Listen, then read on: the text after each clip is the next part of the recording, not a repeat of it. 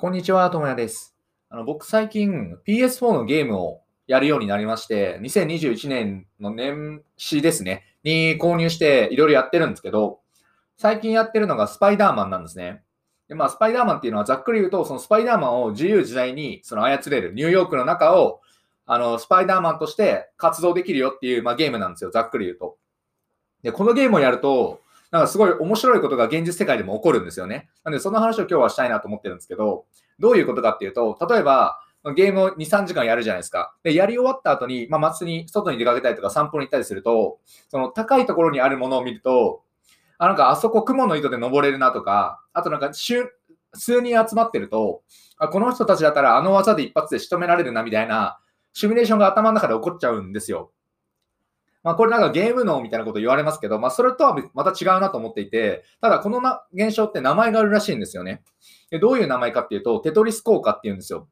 これどういう、あの、テトリス効果の由来というか、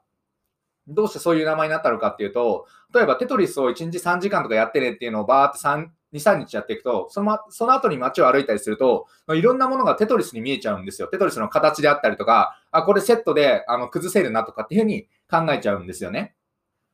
とかっていうのを、あのゲーマーとかがそういうふうに不思議、不思議があったというか、そういうこと起こるよねっていうので、テトリス効果っていう名前になったらしいんですよ。だ要するに、まあ、ざっくりこのテトリス効果を説明すると、まあ、それまで練習してきたその思考パターンだったりとか、反復、最近反復した思考パターンっていうので、僕たちは優先的にものを見ちゃうってことなんですよね。スパイダーマンのゲームをガーってやったからこそ、そのスパイダーマンの中での思考パターンっていうのはあるわけですよ。あの、あそこに雲の糸に登れるなとかって常に考えているので、その後に現実世界に戻った時も、その思考を引きずっちゃうわけなんですよね。でこれって面白くて、そうずっとゲーム、同じゲームをやってると、多分そういう思考っていうのがずっとあの頭の中に入っていっちゃうというか、頭の中で配線ができるみたいなイメージなんですよ。で、ただこの考え方って別に現実世界で役に立たないんですよね。僕、雲の糸出せないですし、数人を倒す必要もないんで、あんま意味ないんですよ。なんですけど、ここで大事な話っていうのは、このテトリス効果っていうのは、ゲーム以外にも起こるっていうことなんですよね。どういうことかっていうと、例えば、その、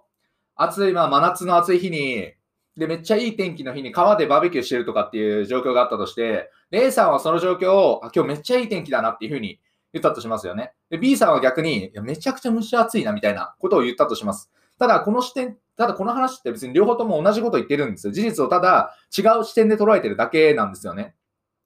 でこん、こういう視点の違いっていろんなところで起こってるじゃないですか。友達の悪いとこばっか探すやつもいれば、未来だったりとかを悲観するだったりとか、ただちょっとネガティブなことばっか言うやつって結構多いですよね。で、そういう人たちっていうのは、そういう日常生活に潜んでるテトリス効果を発揮しちゃってるってことなんですよ。ネガティブな思考パターンがつまり癖になっちゃってるってわけなんで、そういうふうにテトリス効果を上手あの間違った使い方というか、あのよろしくない使い方をしちゃってるわけなんですね。で、だからこそ大事なのが、そのテトリス効果をいかに使うかっていうことなんですよ。自分がどういうふうに日頃から反復して物事を見てるんだろう、反復して考えてるんだろうかみたいな。で、その反復した考え方っていうのは頭の中で定着してしまうので、定着してしまうとその通りに見ちゃうわけなんですよね。でこれが例えばネガティブに物ばっかり見るとか、人の悪口ばっかり言うっていう配線が頭の中にあったとしたら、このその習慣が人生にプラスな影響を与えるかっていうと、なわけないんですよね。多分何をしても楽しめないですし、人間関係はうまくいかないわけなんですよ。じゃあ逆に何が必要かって言ったら、相手のポジティブな面を見ることであったりとか、その自分にとって良いことの視点も日頃から探そうっていうふうに思えるかどうかですよね。で、そうすることによって、その反復した練習っていうのが日々あのテトリス効果として、日々の視点考え方にも入ってきてくれるわけなんですよ。なんで、このテトリス効果っていうのは、めちゃめちゃ些細というか、そんなことなのっていうふうに思うかもしれないんですけど、これをちゃんと意識していることによって、めちゃめちゃ大きな結果をもたらしてくれる。やってることは小さいけれど、大きな結果をもたらすっていう、あの影響力の武器に書いてあるスモールビッグですよね。スモールビッグな効果をもたらしてくれるんで、その誤ったテトリス効果を持っていないかなだったりとか、もっといいテトリス効果を発揮するにはどうすればいいのかなっていうふうに考えてみると、多分人生は面白くなっていくんじゃないかなと思うので、ぜひ参考にしてもらえればなと思います。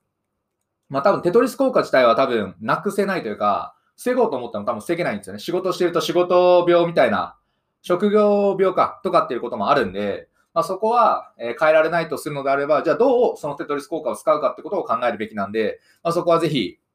あの、日々の生活に活かしていただければなと思います。お話は以上です。ありがとうございました。ではまた。